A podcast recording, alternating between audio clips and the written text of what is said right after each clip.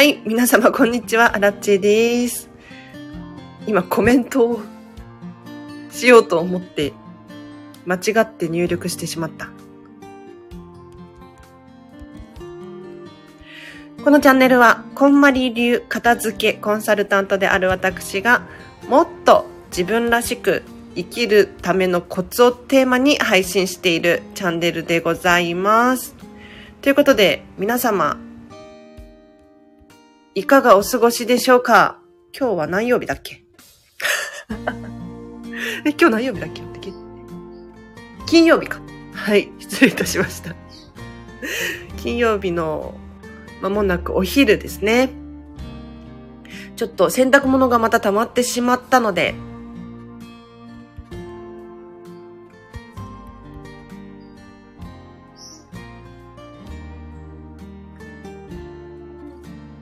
緒に畳んでいこうかなと思います。はい。コメントの準備もできました。よしちょっとね、聞いてくださいよ。ひどいの。あの、私の部屋、家が。片付けコンサルタントとは思えないくらいの散らかりっぷりでございまして、もうね、どうした？どうした？っていう感じなんですが、要するにね、心とお部屋は繋がっているなんて言いますけれど、ここ最近、忙しく、ありがたいことにね、忙しくさせていただいていたところ、ちょっと、部屋がぐちゃぐちゃになってしまったという事態に至っております。で今日もね、本当はいろいろやることがあるんだけれど、もう部屋片付けることが最優先とかって思って、急遽洗濯物畳もうライブをさせていただいております。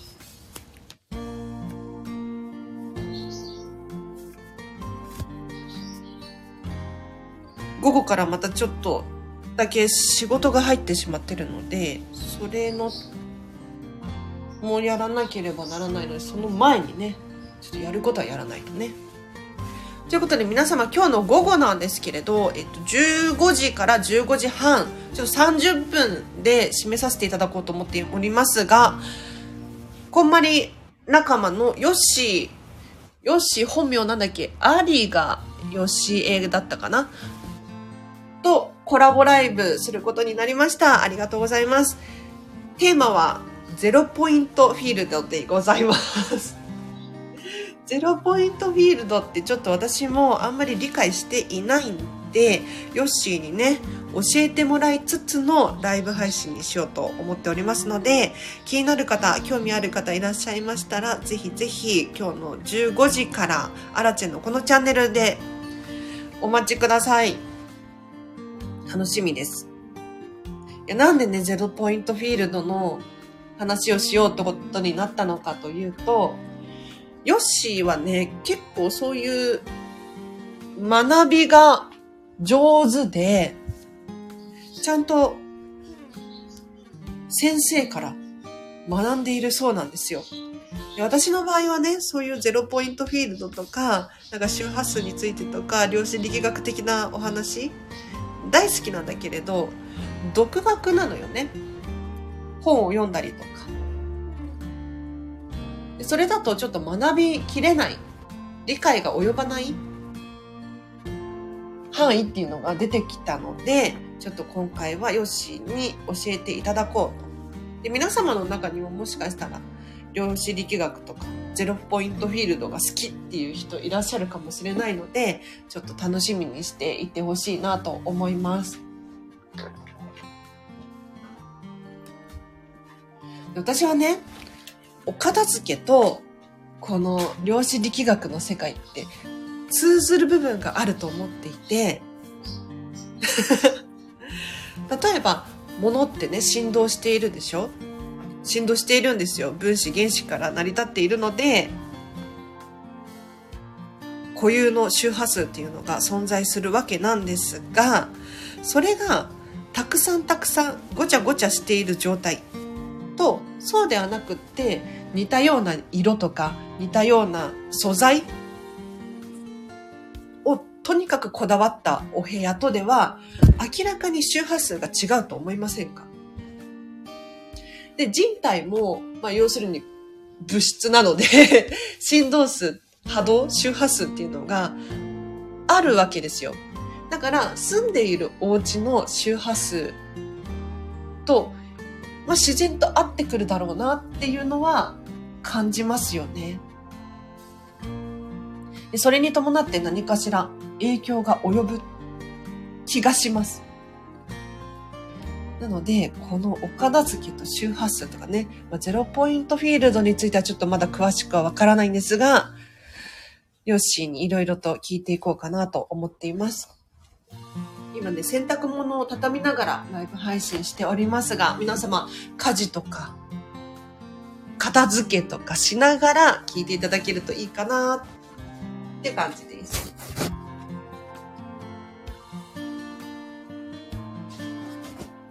今日本当はディズニーシー行きたかったんですよ。ディズニーシーというかあのミラコスタの中にレストランがあるんですがそこで朝食ブッフェをね食べたいなと思っていたんです。なんだけれどもうさすがに疲れがピーク。過ぎてやめました。すごい悔しいけれどもう今日のこの時間午前中を逃すと次いつディズニーシーに行けるかっていうのがもう本当にわからない状態まで仕事がね結構詰め詰めになってしまったんです。だからだからこそ今日行きたいっていう気持ちがあったんだけれど体が資本じゃない。私も今年32になるんですけれどそんなに若くないよね。なので、ちょっと今日は休憩をね、取ろうと思いまして、ゆっくり先ほどまで寝てたわけですが、洗濯物を一緒に畳みましょう。確か、こんまり仲間がね、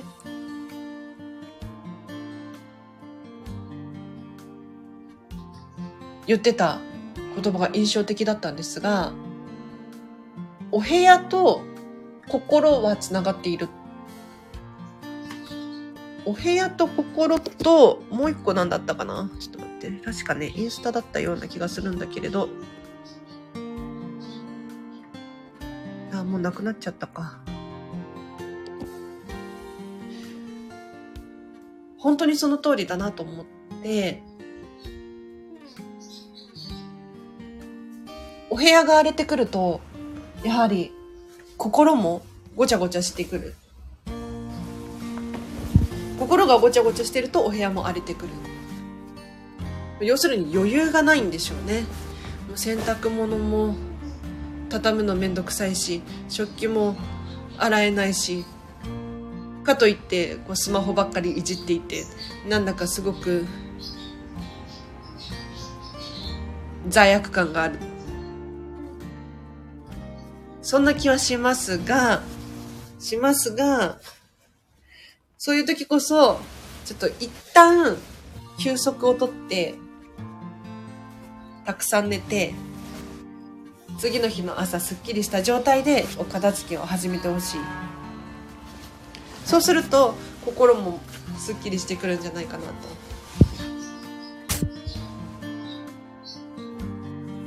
で頑張れない時に無理して頑張ると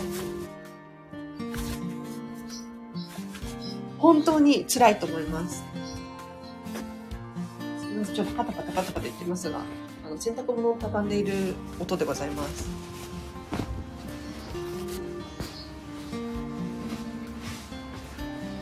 例えばね、もうお仕事で疲れて帰ってきて、もうご飯作る気力もないからコンビニのお弁当買う。全然いいと思うんですよ。で、後片付けもしなきゃいけないんだけど、それすらもちょっとできない。私なんかね、もうそういう日しょっちゅうなんですが、基本的に次の日の朝片付けるようにしています。それでいいんです。だってもう疲れて帰ってるんで余計に疲れちゃうでしょ？で、朝やると結構仕事はかどるんですよ。なので、一旦ね、脳を休ませてあげるというか、すっきりさせてあげるっていうのは非常に大事だと思われます。で、私は洗濯物をね、もうちょっと、もうちょっとで終わりますよ。この後、実はこんまり仲間にメールを一斉送信しなければならなくて、本当はそっちが優先なような気がするんだけれど、でも、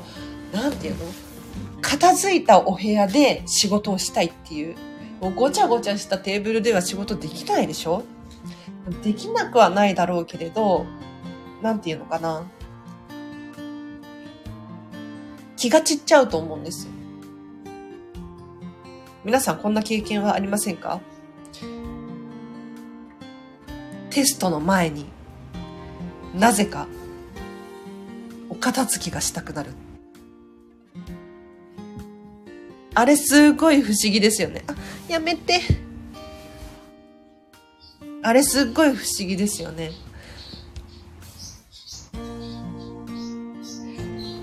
なんかみんなそうだから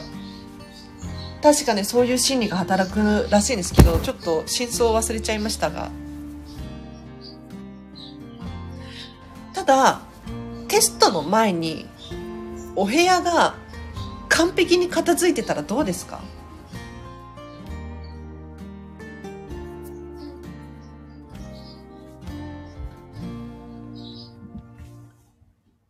ついね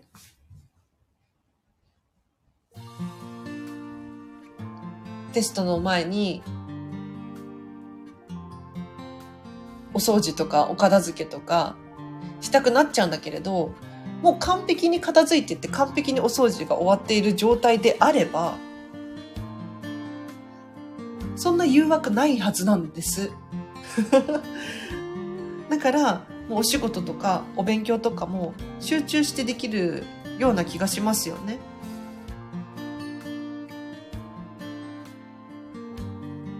なので、まずはお片付けを終わらせてから、様々なことに取り組むと、集中力高めにいけるんじゃなかろうかと。もう少しで終わりそう。よかったです。だいぶ片付きました。もう、本当に今日の朝起きて、この家やばいぞと思って、あんまりやばいっていう言葉は使いたくないんだけれど、ひどい状態で、もう疲れ果ててるんだなーっていうのが見て取れるお部屋だったわけでございますよ。例えば、こんまりさんの本の中に、帰ってきたら、カバンを空にしましょうっていうのが書かれているんですね。で、カバンの中を空っぽにすることで、ゴミがカバンの中に溜まってしまうっていう現象もなくなりますし、なくし物？どこのカバンに入ってたんだっけっていうこともなくなるし、あとは、まあ、カバンの中身も毎回整えてあげると、まあ、休まるしっていう、まあ、いろんな理由があるんですが、私昨日はね、もうカバンの中身を出すじゃないですか。出すだけ出してしまう気力がなかった。もうとにかくお腹が空いていたし、もう疲れてたし、猫もに癒されたい気持ちがあって、もうね、何にもできなかったですよ。だからひっくり返ったカバンと洗濯物が溜まってる状態とちょっとお買い物したものがしまえてない状態。で今ここに至るっていう。朝起きてからちょっとねお片付けをして洗濯物を畳んでいます。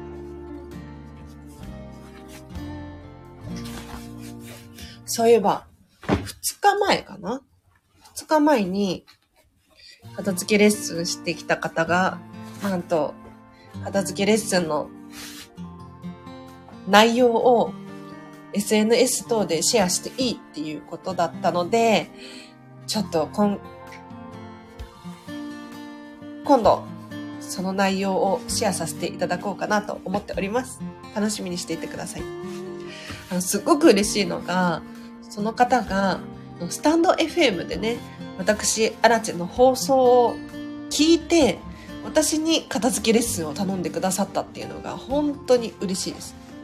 でここ最近ね、スタイフからのお客様っていうのは増えています。なので、なんか、そういうお客様とここでコラボ配信とかできたら、なんか楽しそうですよね。ちょっと聞いてみよう、お客様に。コラボライブしませんか？とかって。このワンピース、畳むか。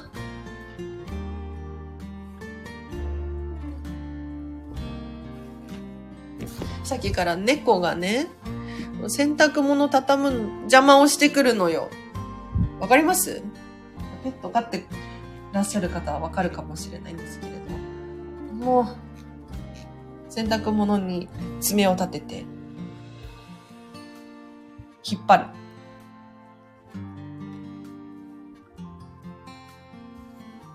よし、あとは、あと、もう、もう一個かな。あ、洗濯物畳み終わりそうです。ありがとうございます。で先日お、あ、おとといか。おととい片付けレッスンした方、すごかった。本当にすごかった。あのね、何がすごいかっていうと、片付けのレッスンって基本5時間なんですね。で、スピード感は本当に人それぞれなんですけれど、5時間やると、まあ、一段落っていう感じなんですが、おとといの方はね、もう全然スピード感が圧倒的に速くて、私今までやったレッスンで一番早かったような気がするんですけれど、まあ、いわゆるお片付けを頼みたいなっていうレベルの物量感。で通常、こんまりレッスンってお洋服から片付け始めて、本、書類、小物、思い出の品っていう順番で片付けていくんですけれど、平均的にね、1回目のレッスン5時間やると、まあ、お洋服は終わるかなよっぽど物量が多い方は別ですけれど、お洋服は終わる。で、本までいけるかなっていうレベルなんですよ。いつもはね。なんだけれど、この方、本当に早くて判断が。本も終わったし、書類も終わったし、小物に手をつけ始めたっていう。なかなかこのスピード感ないですね。なので私もびっくりしてしまって、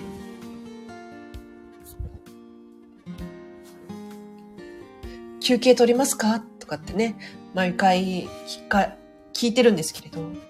キリがいいタイミングで、まだ行けますか？まだ集中力続きます。私もお客様のね、集中力に負けず、負けじとついていきましたけれど、終わった後に、やっぱり、どっと疲れが出ますね。あの、片付けって何が疲れるかって、脳が疲れるんですよ。頭を使うので。その体力的にも、まあ、重いものを持ったりとかするから、まあ、多少疲れますけれど、何よりも、チョコレートが欲しくなる。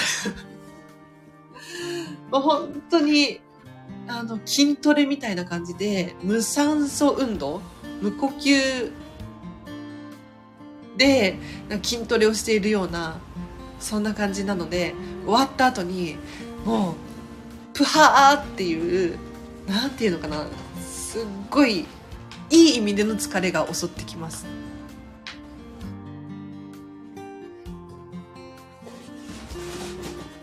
はい、ということで、私、あらちゃん、洗濯物を畳み切ることができました。ありがとうございます。はい、皆様お聞きいただき、嬉しいです。はかどりました。これをね、戻してっていうところまでやらないといけないですね。あ、待って、これは、ゴミでした。ゴミ。で、今度、10日に、初めてのアラチェハウスツアーを開催する予定になってるんですね。で今モニターさん募集してるんですけれどあと1人知り合いからちょっとそうちょっと何にも知らない人をね初めて開催するハウスツアーに招くっていうのはリスクが大きすぎるなと思いましてで猫ちゃんもいるし、うん、やはり知り合いの中からモニターさんを探している最中でございますが1人はねこんまり仲間で来ることになってるんですけれどなんといってもアラチェハウスミニマムすぎてあんまり大人数誘えないんですよ。2人が限度っていう。椅子が足りない。椅子も足りないしコップも足りないし。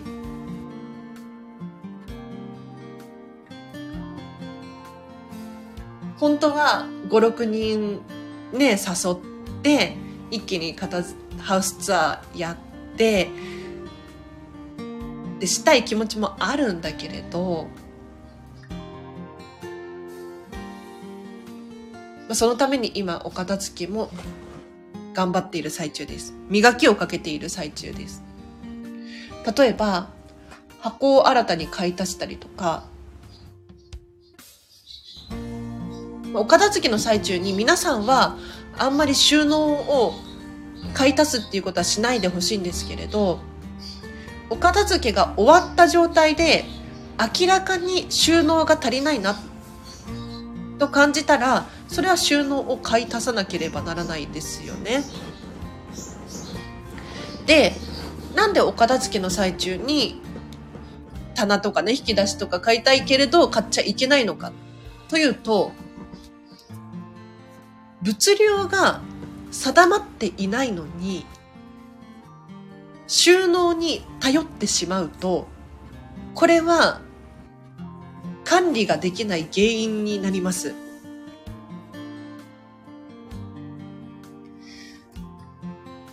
どういうことかというと、あ何？あなた何やってんの？猫が。あどういうことかというと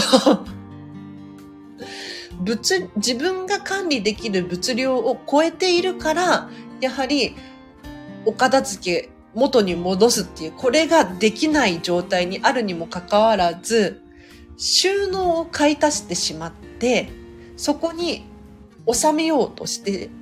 も、やはり自分が管理できる物量を超えているので、どうしてもその引き出しの中がごちゃつき始めるっていう。なので、こんまり流片付けコンあレッスンでは、まずは物量を減らしましょうと。で、減らした段階で、もし収納が足りなかったら、本当にもう1センチ単位でサイズを測ってですね、ここにはこういう形の大きさのほにゃほにゃが必要だっていうことで買いに行くんですよ。で、今回、アラチェは箱をね、新たに買い足したわけですけれど、何を買い足したかっていうと、ミニマリスト気質で、収納とかもなるべく買いたくないタイプだったんですね。ただ、引っ越しをしたんです、今年の初めに。すると、収納がうまくいかなくなってしまって、どうもね、物が溢れちゃうんですよ。なんでかっていうと、今まではクローゼットを使ってたので、とにかくかける収納をしていたんですね。で、これ皆様にはあんまりおすすめしないんですけれど、かける収納っていうのを。なぜなら、畳む収納とかける収納では、アラチェの体感で言うと、3倍くらい収納力が違います。4倍くらい違うかな。なので、畳んだ方が圧倒的にコンパクトにしまうことができるんです。なんだけれど、私みたいに、まあ、物が少ない、お洋服もそんなに量がないという場合は、クローゼットに全部かけてしまっても、そんなに物量ないので、収納力に関しては私気にしてなかったんですが、引っ越しをしてからですね、クローゼットがなくなってしまって、押し入れなんですよ。で、押し入れって、丈が長いもの入らないじゃないですか。途端に、もう冬のね、ロングコートとか、ワンピースとか、入らなくなってしまって、溢れてしまって、困っちゃってたんですよ。なので、そこでもう、仕方ない収納を買うかということで、箱とか引き出しとか、買い足してますね。